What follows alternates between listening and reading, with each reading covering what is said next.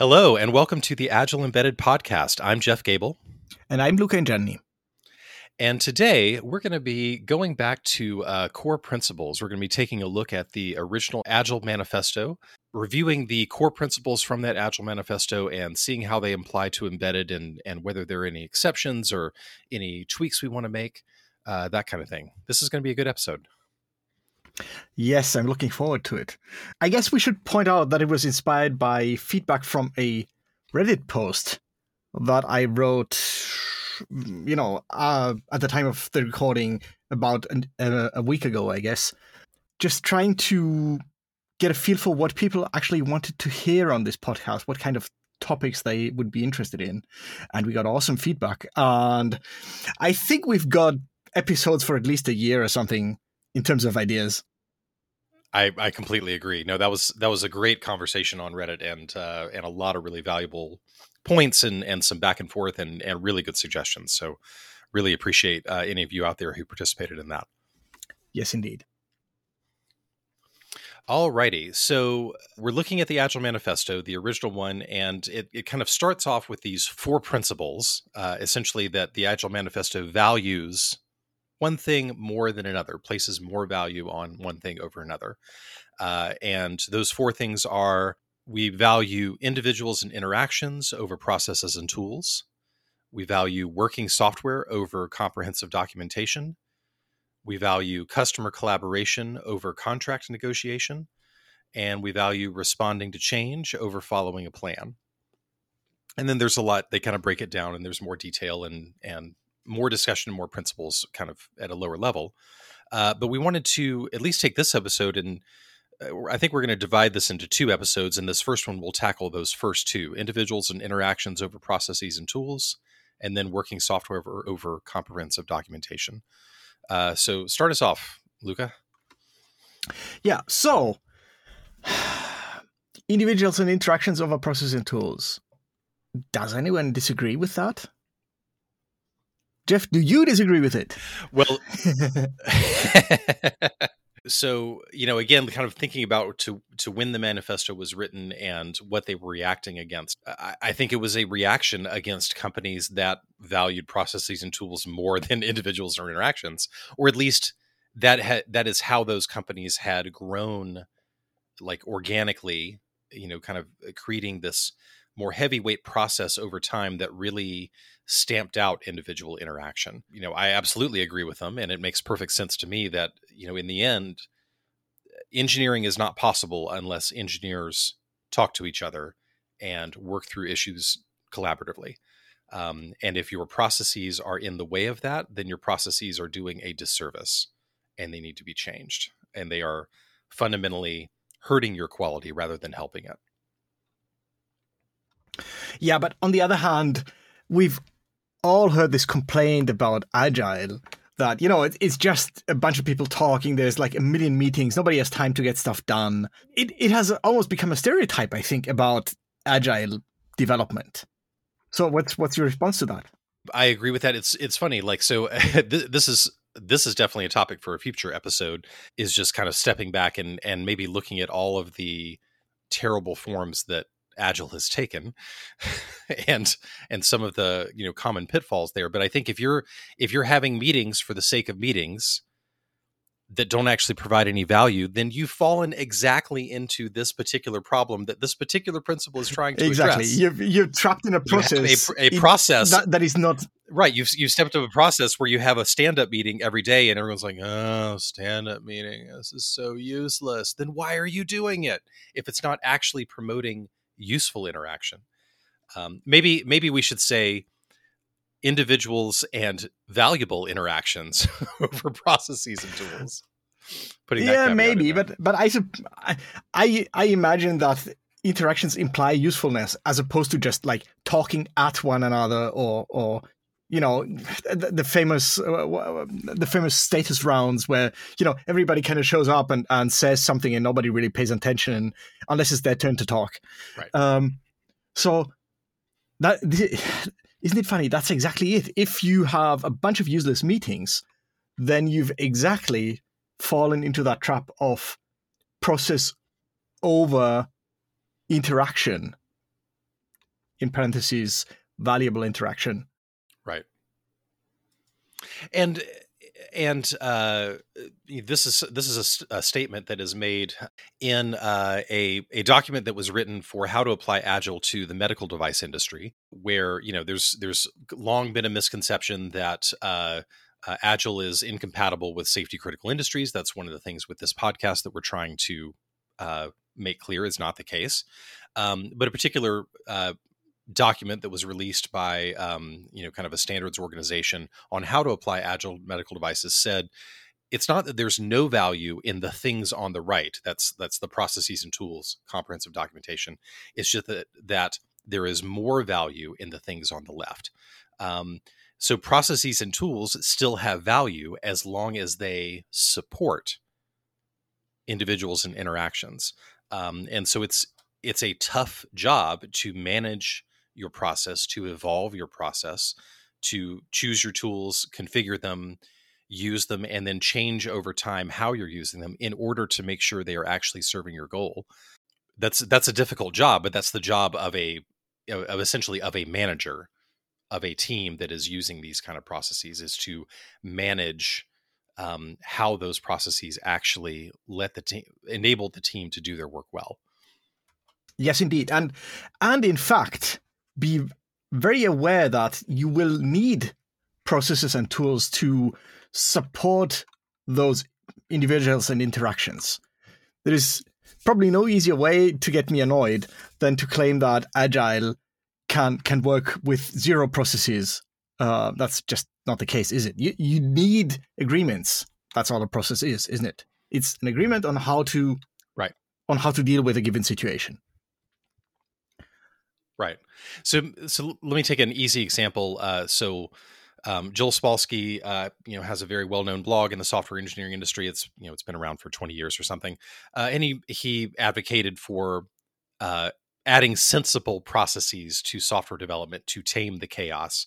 Uh, you know, and he his company wrote a bug tracker, and so he wrote several blog posts about how to use a bug tracker. And and initially he said, you know, if you're if you are not using a bug tra- a bug tracker, you will ship very low quality code, period. It doesn't matter how much you interact as individuals, it doesn't matter the great conversations you have, you will forget. If it's not written down, it will not actually make it into the code. And once you have more than a few wonderful, valuable human interactions, you forget the one that you had two hours ago. Um, and so that's an example of if you don't use that tool and have a process for using that tool consistently, you can have all the beautiful engineering discussions in the world and it won't actually make any difference. It won't improve your product. Yes exactly. So tools and processes are are very very much required in order to, to you know to enable you to have the valuable interactions and skip the non-valuable ones. And by the way, what, what I find quite interesting is that I, I listened to an interview with some of the original signatories. Is that how you pronounce the word? Sig- I, I think signatories, but whatever. signatories. I, I don't know. I've, I've only ever seen it written, but I've never actually heard it pronounced.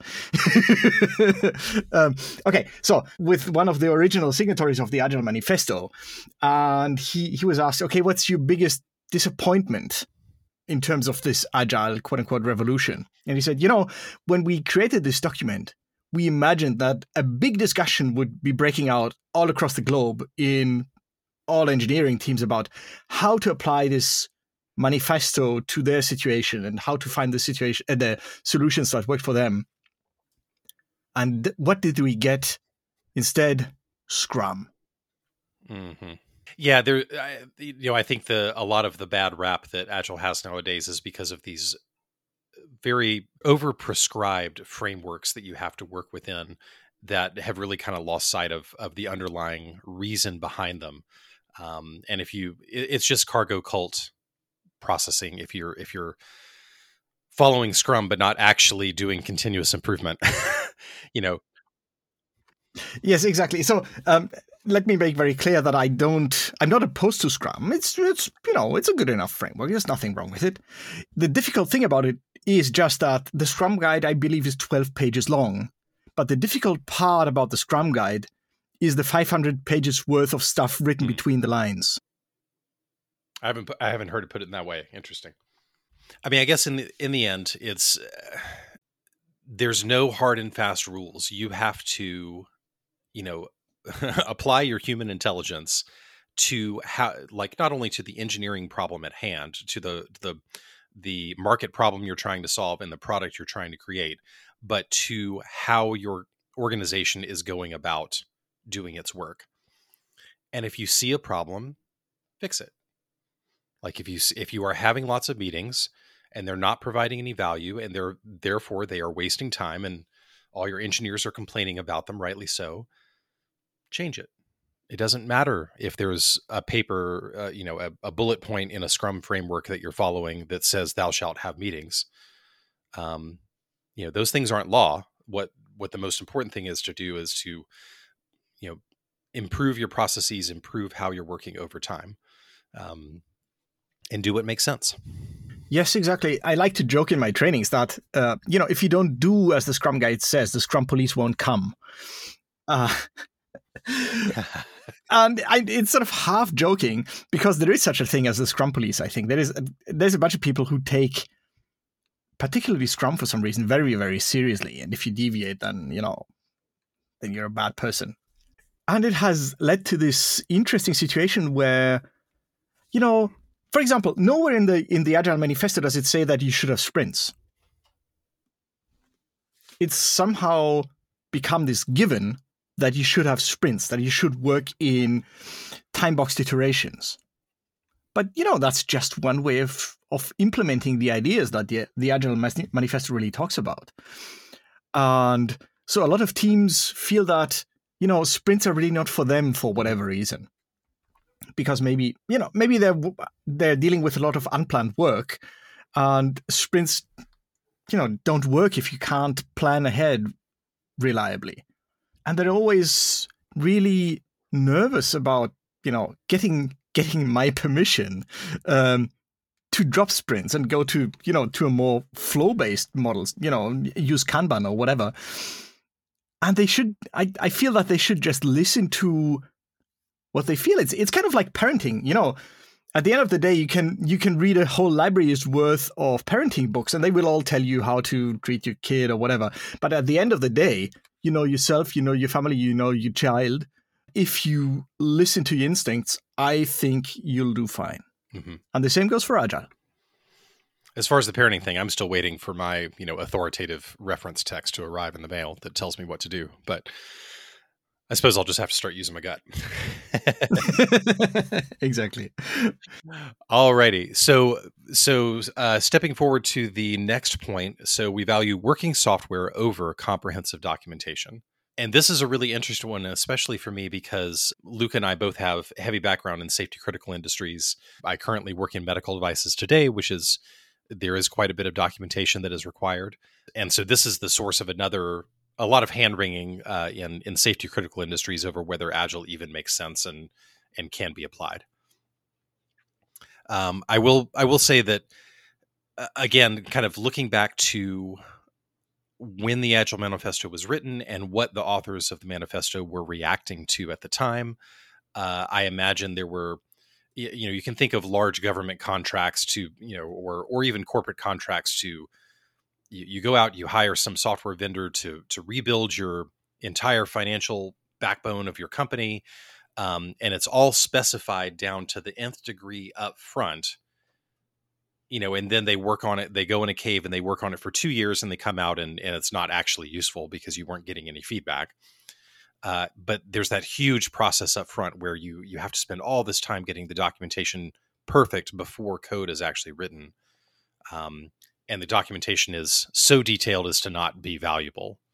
You know it's it's instantly out of date as soon as code is written. So i think that's kind of the level of documentation that the authors were reacting against. Yes and uh, also realized where this supposed need for documentation came from because it, it itself was an outgrowth of what is called the software crisis of the 1970s 1980s where you know they, they were building more and more elaborate systems with a software component. You, you know uh, it could be medical it could be financial it could be military whatever. And they had tremendous problems to stay within budget, to stay within the t- allotted time, to have the right quality, and so on. And and this, you know, this was such a big deal. This was such a problem that they called this the software crisis. It, that that was a, a term, and they decided to react to this crisis by saying, "We need to plan better." Mm. We need to create more documentation, more plans, more Gantt charts, whatever, in order to stay in control of this growing complexity, growing software complexity. And it just it it didn't improve things, did it? Bad plan. Exactly. So I you know, the heart was in the right place. You know, they, they were reacting to a real problem, but I think they were applying exactly the wrong method. They were trying to plan something which is inherently difficult to plan because there's just so much uncertainty. Mm-hmm. And rather unsurprisingly, they were failing. So, you know, when we were talking before we hit record, we you had a point that this is the manifesto showing its age, um, and you were kind of differentiating between working software and a useful product. So maybe talk about that a little bit. Exactly. So th- this is this is one thing that rubs me the wrong way about the manifesto, as at least how it's worded. And also in my training, several participants have picked up on that and said, "Look, I I don't care about software. I care about a product. You know, at the end of the day, I want a a device. Let's call it a medical device that you know does what's what it's supposed to, doesn't kill its user and uh, and whatnot." And yes, maybe there's software in there, but I don't actually care about the software working or not. I care about the device itself working. So if I were to rewrite the manifesto today, I would probably not say working software. I would say a working or even a useful product. And if you if you look at it this way, then a bit of the issue about documentation goes away, by the way, because just like what you just said about medical devices, in many cases, uh, documentation is one aspect of the complete product. Mm-hmm. If you know, if for some reason you are required to supply some documentation, then for all intents and purposes, that's part of the product, isn't it? Right. And in fact, it goes even a bit further uh, to the point that if you don't give the users the tools they need to understand and use your product, i.e., documentation, then you have created a defective product. There is no functional difference between a defective product and a product that is so badly documented that you can't use it, that you can't understand it. Right. And so I, okay, so there's a couple of different points I want to tease out there. So first in terms of the documentation being part of the requirement uh, like to even sell it. That's that's one thing i want to discuss first and i completely agree with you. Again i work in medical devices so if you don't produce the right documentation to go into your submission for fda here in the states or um, mdr in the european union or or you know various other regulatory agencies around the world in whatever market you want to sell your medical device if you don't satisfy those regulatory bodies and prove that your device is safe and effective, you cannot sell it. So you talk about no value, like you can go through you can have the most beautiful product in the world that is you've developed in an agile way and you've gotten lots of feedback and it's gorgeous and it works and you don't have any documentation support it and you fail your regulatory submission and it does not go out into the world and produce any value for real patients. So so the the yes, documentation exactly. that describes your process is a it is a necessary component of your end product and is therefore that's part of the things we value on the left. Yes exactly. More so than the things on the right.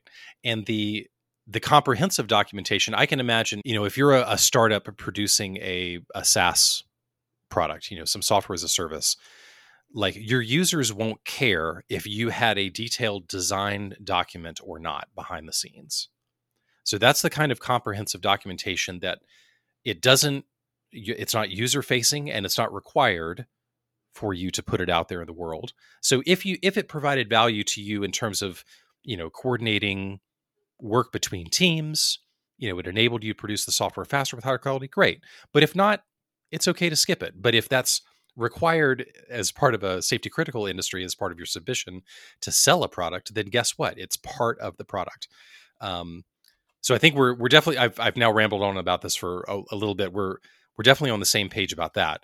The the documentation necessary, like if your doc, device is so poorly documented that your users can't use it, I think there's some interesting subtleties there. You know, users are famous for not reading documentation. Even surgeons who you know use medical devices in the field may not really carefully read every aspect my dad is a plastic and, surgeon. I am not surprised at all.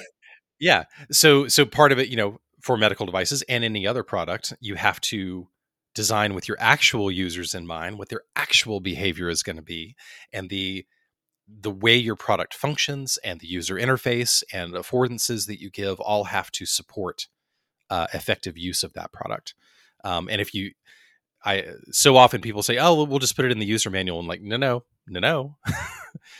a, it's not good for the patient, and B, like you actually will get slapped by a regulatory agency because there's for FDA and medical devices, there's something called reasonable misuse. If someone picks up your device and it looks like it's going to do X, and they start to do X with it, and that hurts someone, eh, you should have seen that coming and and designed, you know, made it more safe by design to prevent that. Exactly. And and maybe it is important to point out that documentation doesn't necessarily mean words on real or metaphorical paper. Documentation is any kind of description in, in any format whatsoever that conveys useful information, as far as I'm concerned. Like, it could be videos.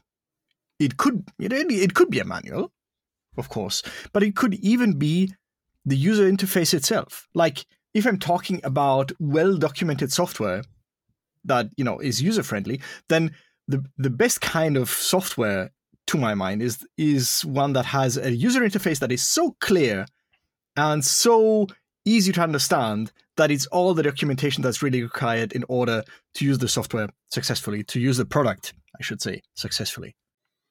Yeah, I, I, I certainly don't disagree with that final statement. I, I don't know.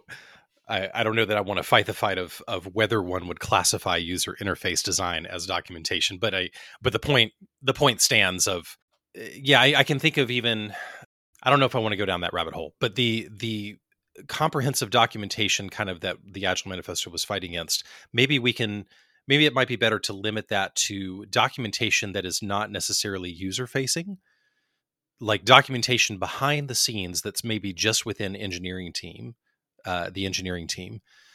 That I think you've just got to ap- approach it with with common sense. Like basically, if if documenting out something to the nth detail is not actually useful, then don't do it. Like modify your process that says you require to do it.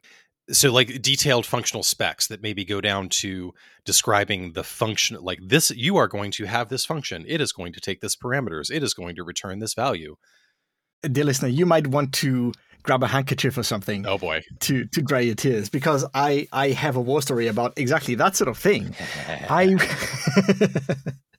I I used to work on a project, uh, functional safety uh, relevant project in in the automotive industry, and they had like a stereotypical old fashioned over documented process. They had all of the awesome documents. They, you know, they had reasonable documents like like high level design documents. Um, they had moderately useful documents such an such as an SRS um, software requirement specification. But they they drilled down as far as having a function specification. So they did exactly what, what Jeff was just talking about. They had, there shall be a function, and it, it shall be called thus, and it shall take the following arguments. Uh, you know, really down to that level of detail. And then some poor soul had to sit down and, you know, just type the actual code that will would satisfy this extremely overly granular functional specification. And of course, it was just it was just busy work. Like it, it didn't serve any purpose. It didn't make the product better or safer and, and most certainly not faster to develop. Mm-hmm. And some people might say, okay, you know, if you look through various safety s- standards like 62304 for medical devices or 26262 for automotive, whatever, you'll see references to detailed design documents. And it is easy to interpret them as to be at exactly the level that Luca just described. If I'm ever at a company that requires that, I like, you know, I might say, okay, fine. Like, if, uh, if we have to do this to get through your old process, whatever, but I am not writing it up front. I'm generating it from the code. like that kind of like i'm sorry a function name and the arguments and the return value guess what the code has that and you could put in a few doxygen comments and throw doxygen at it and you can output them a beautiful document that satis- tick checks their boxes serves no purpose at all serves no purpose at all will never be read but it also doesn't slow you down and so you can continue to iterate quickly and refactor your code and do all your unit tests and everything else that you normally would do. And the documentation that's generated from the code, that useless documentation that is just for a box checker, is generated from the code and doesn't slow you down. so yeah, because that's the thing, isn't it? This is not even zero value documentation. This is actually negative value documentation. Yes, it is making your product harder to change, slower to change, and as a consequence, more issue prone, uh, less reliable. Mm-hmm. It's just a terrible idea all around, isn't it? Yeah, it it it literally is is a quality reducing machine. so don't do it. no, don't. And instead, do what you should do anyways, which is if you if you're considering writing a particular piece of documentation, ask yourself who needs to read it. And if you can't find anyone, then don't write it. That's a great way to look at it. It's a good litmus test. Who is actually going to read this? Because the whole point of a document is for someone to read. Uh, so I will say there's a there's a happy medium. If you have these massively detailed specs written prior to writing any code, I would say that is not valuable because you like the, no plan will survive first contact with the enemy. And as soon as you start writing code and trying it out and maybe getting feedback from users, please, uh, you'll discover it needs to change massively, and then all your detailed specs are out of out of line uh, or out of date, obsolete. I will say there's a happy medium where you it is better to do design on paper up front, like think through what your code is going to do. Oh, absolutely. Like don't eh, we're we are not advocating for just like just start coding. Just start coding. No, no, no, no, no. No, no. Uh it is much easier to like think of a of a user interface, you know, a screen flow on some touch screen on a medical device or whatever else. It's so much easier to modify that on paper and to to you know, like sit it down in front of a, a potential user, just have a paper mock-up. And like most people know this, but eh, you know, this is this is. I just want to clarify that we're not advocating no documentation, but it just has to be useful. Um, and a thinking through a design of you know and and if you're if you have a database like writing up the schema and kind of really thinking through okay what are okay what happens if if we want to do this kind of query and what happens if these two data like do we have to keep these two tables in sync or you know if or or how different architectural mo- uh, modules in your code how they're going to interact safely? And that does tie into one thing that i really want to talk about which is safety by design uh, again very important for safety critical industries. For a safety critical product safety has to be designed into it from the front from the beginning you can't just make the product work and then just keep debugging and keep testing and over time it becomes safe. Because there are classes of bugs that are due to your architecture are very fundamental to the way your software is architected and you can't just test those out. It has to be you have to select architecture from the beginning that eliminates that class of bugs. Thoughts on that luca? Just complete agreement in fact this was how i got into my line of work which is you know advising teams and uh, on, matters of, of collaboration and devops and all of these things I wanted to be a freelance uh, QA person. That was what I decided I was going to do when I started freelancing. Until I realized that I couldn't actually do that. I couldn't assure quality without being in control of the entire process from the start. Huh. If I come in at the last second as a tester, I'm way too late. There is, just like you said, you don't have any other choice but to take quality and safety and, and all of those, those concerns um, into consideration right from the beginning. Um, also in you know, also in your documentation if you want to like write the documentation that moves you towards those goals. Answer the questions that need to be answered in order to reach those goals. You know that's the other thing. If you ask yourself who should read this?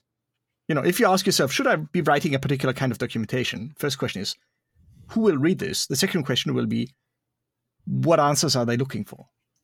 Hmm. And usually, if you put yourself in their shoes within, you know, five minutes, you will know whether it's actually a good idea to write a given document or not. I like that. That's a great litmus test. Um, it feels like we've we've covered this pretty well. Any other uh, things you want to talk about before we wrap up? Oh yeah, there's there's one one big thing that we haven't Oops. mentioned. Uh, yes, that we haven't mentioned at all. It, it's you know it's one of those big niches, which is that you know there's one type of documentation, and that actually wraps back to the first principle of the Agile Manifesto. There's one important element of documentation, which is there is one type of documentation which is code.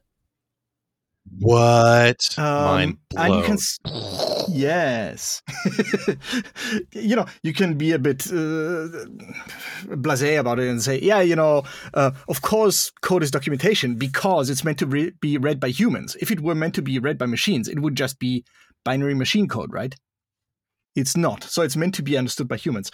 Um, but this is kind of beside the point. The point is that processes and tools from that perspective can also be important, especially automation, and especially for non safety critical people who might otherwise maybe decide not to do documentation, startups that need to be growing.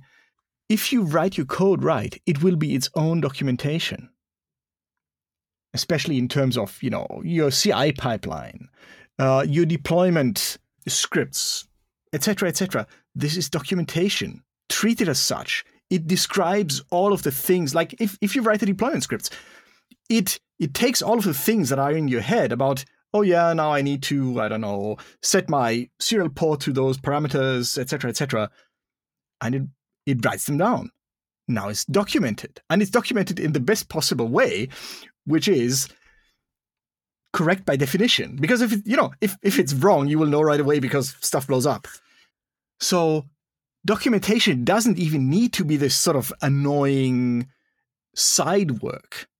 Mm-hmm. If you do it right, maybe your code is all the documentation you need. Or maybe, you know, more prosaic documentation can be generated, just like you said, Jeff, using Doxygen or whatever, from the code. Documentation is just totally crucial as long as, and there we're going back to the first principle, as long as it's valuable interaction between engineers. If you're actually actually explaining something to someone, and keep in mind that someone might very well be yourself six months from now, or two weeks from now. yes, indeed. Who was the idiot who wrote that? Oh, it was me. I it was me. Yep, yep. Many many times. I think every every software developer has uh, has felt that feeling many times. Indeed. All right. Yeah, I, I love that last point. Um, certainly, I guess uh, you know the the saying is infrastructure as code. Uh, you know, not just the code that that runs on your product, but all of the code, everything you can do to actually get that out into the hands of users. Like you said, build scripts, deployment scripts, um, everything else. You know, you can you can write those things down as a process but it's better to have them as a script that runs automatically. Um, and I've I've loved your you've made the point in the past, and I I love that point of of as you're bootstrapping yourself up to say a full you know automated release and deployment process you can write a script that gives you manual prompts hey do this and ensure that you've done that and and you can go do it manually and then come back and say yep and then it takes the next step and then over time you fill in you know the most annoying of those points with actual automation um, and maybe you never maybe you never get fully automatic but it's still it's in this script that runs rather than on a paper that someone has to look at. Um, the script actually forces you to look at it and guides you through this guides you through the process step by step i Yes, love that hack Yeah, it, it's nice. And so the, the term for that is is null automation. And yeah, so this is sort of stage zero of code as documentation, right? Your your code is just a bunch of echo statements, and it says echo turn on the device. Echo set your uh, set your serial port to the following parameters or something, and then it becomes easy to see that instead of writing echo set your serial port to those parameters, you could just say set serial blah blah blah blah blah blah and then you've already automated one of those steps. And, just like you say, maybe you never get to 100% automation, but you've made it as frictionless as possible to iterate on your automation and to you know to, to to make it versionable in your version control system and all of the good stuff that you should be doing anyway Right. Well said. All right, I think that's a good place to wrap it up. Uh, Luca, where can people go to find you online? The easiest way to find me is to go to luca.engineer. I promise that's a real website. So if you want to get in contact, just point your browser to luca.engineer and you'll find my email there. You'll find my collected ramblings. And I would love to hear from you. Jeff, what about you? You can go to jeffgable.com and uh, sign up for my email list or fill out a contact form. Uh, or also, I'm I'm reasonably active on LinkedIn, so you can find me on LinkedIn as well. I'd love to hear from you. Wonderful. All right. I think that's a great place to uh, kind of draw the line in the sand. This has been the Agile Embedded Podcast. I'm Jeff Gable, And I'm Luca Ingianni. and we will see you next time. Thank you. Thanks so much.